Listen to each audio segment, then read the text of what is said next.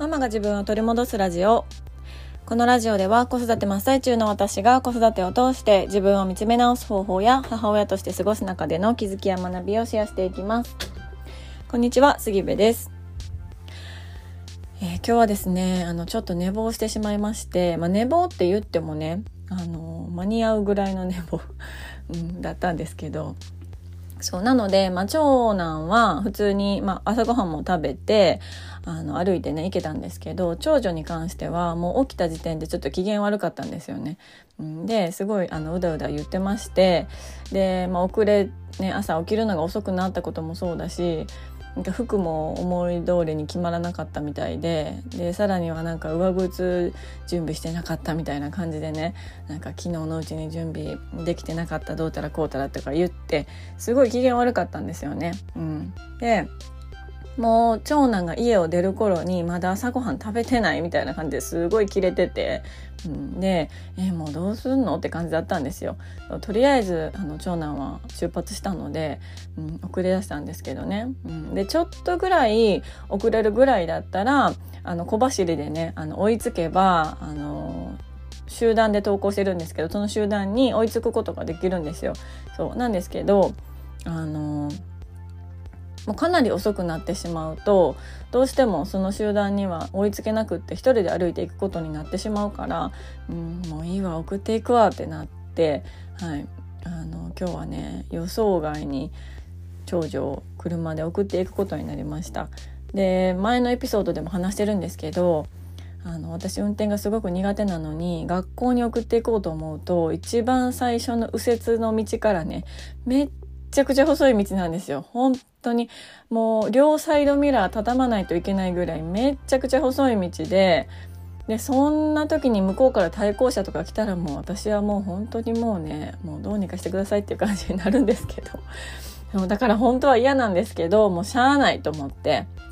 うん、あの送っていくことにしましたで送っていくってなったらいつもはその時間ねまだパジャマでだらだらあのご飯も食べるか食べないかぐらいの末っ校の出発の準備もしてから行かないといけなかったから、うん、だからね末っ子を着替えさせたりとかも着替えさせたりで自分で着替えてくれたんですけどその時は空気読んで。そう着替えたりとか歯磨きさせたりとか髪の毛したりとかね、うん、朝ごはんまだって言ってるからとりあえず今日はごめんもう車で食べてみたいな感じで朝ごはん持って出たりとか。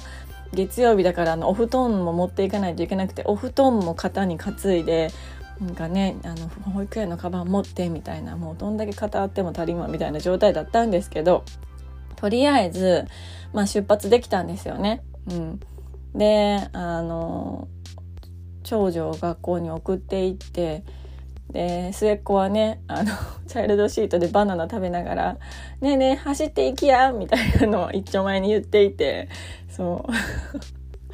何なんやろこのあのねどういう関係やと思ってるんやろって毎回思うんですけど、うん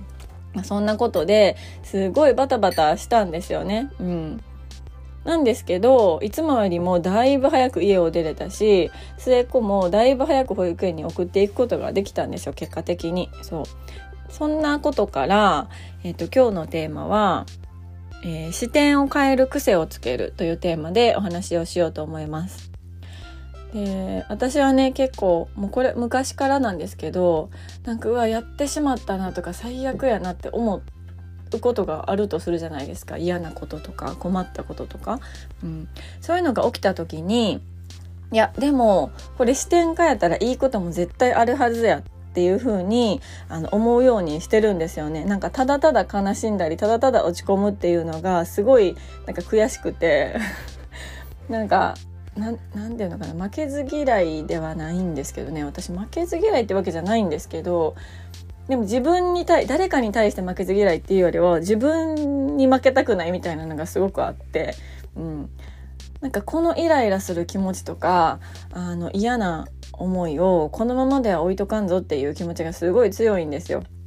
うん、だから、まあ、今日はねその遅刻した長女をあの送っていかないといけないっていう、まあ、めんどくさいし時間もかかるし朝もバタバタするし朝ねいつも通りのこの洗濯物をして洗濯物干してあの末っ子送ってみたいなそのルーティンみたいなのがもう全く崩されてしまってすごい嫌だったんですけどでも娘をそうやってバタバタしながらも学校に送っていったことであの末っ子の保育園もゆっくりゆったりと送っていったのにいつもより早く送っていくことができたしでその分の余った時間で私は車の中であのいろいろ仕事ができたりとか考え事ができたりとか、うん、あのやろうと思ってたこと日中にやろうと思ってたことがたくさんあの終わらせることができたんですよね。そうそうそうだからなんか物事全部そうかなって思っていて悪い面もあればいい面もあってであの自分自身もそう悪い面もあっていい面もある。で何が大切かっていうとその悪い面もあるいい面もあるっていう物事とか自分自身でそのものは変えられないからじゃあそれをどこから見るかっていうことだけが本当に大切なポイントだと思うんですよね。うん、自分自身のことをどこから見るか、うん、いい面がたくさん見えるような場所から自分のことを見るのか悪い面がたくさん見える場所から自分のことを見るのかでは全然違うと思うんですよね、うん、悪い面だけしか見えなかったらやっぱりなんか自分ってもう嫌やわとかもう自分変わらなあかんわっていう感じですごいこう、うん、自分にきつくなってしまうかなって思うんですけどでも自分のいい面を見られる場所から自分を見ることができれば、うん、あなんか悪くないやんって思えたりとかこれでいいかなって思えたりするかなって思うんですよね。うんうんまあ、それは物事もそうだし自分自身もそうだしあの子供とか旦那さんとか、まあ、自分以外の人もそうだと思うんですよ。うん、なかなかそのあの物事とか起こってしまった事実とか自分自身とか相手とかっていうそこを変えるのは難しいから、うん、むしろそこはもう変わらない、うん、ものだから変わらないのであればじゃあどうするかってなった時にじゃあその変わらないものをどこから見るかっていうことにあの本当にそこにかかってる、うん、っていうふうにすっごく思います。そうなのでこう何か、うん、嫌なことがあったりとかちょっとイライラもうイライラするなとかもう嫌やわみたいなことがねあったりへこんだり、うん、したりした時にはじゃあ違う面から見たらどうなんやろう違う視点から見たらどうなんやろっていうのをあの考える癖をつけていればそこまでその落ち込みの沼にはまっていくことはないのかなっていうふうに、うん、思ったりしてます。そうなんかねあの今日は朝その細い道を、うん、通りながら考えてましたまあ娘が遅刻せんかったら私もこの細い道走ろうと思わんしなみたいな 運転技術ね運転スキルをあのつけさせてくれてありがとうみたいな、はい、ことも思いました。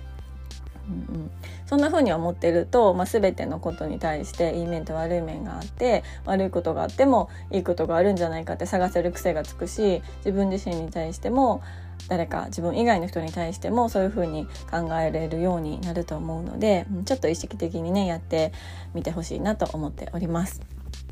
えー、今日のテーマは視点を変える癖をつけるというテーマでお話をしました。最後まで聞いていただきましてありがとうございます。えー、近日中にですね、ちょっと年末じゃなかった、年内中に、あの、行おうと思っているイベントがあるので、まあ、そのお知らせを LINE の公式アカウントからさせていただこうと思っております。で、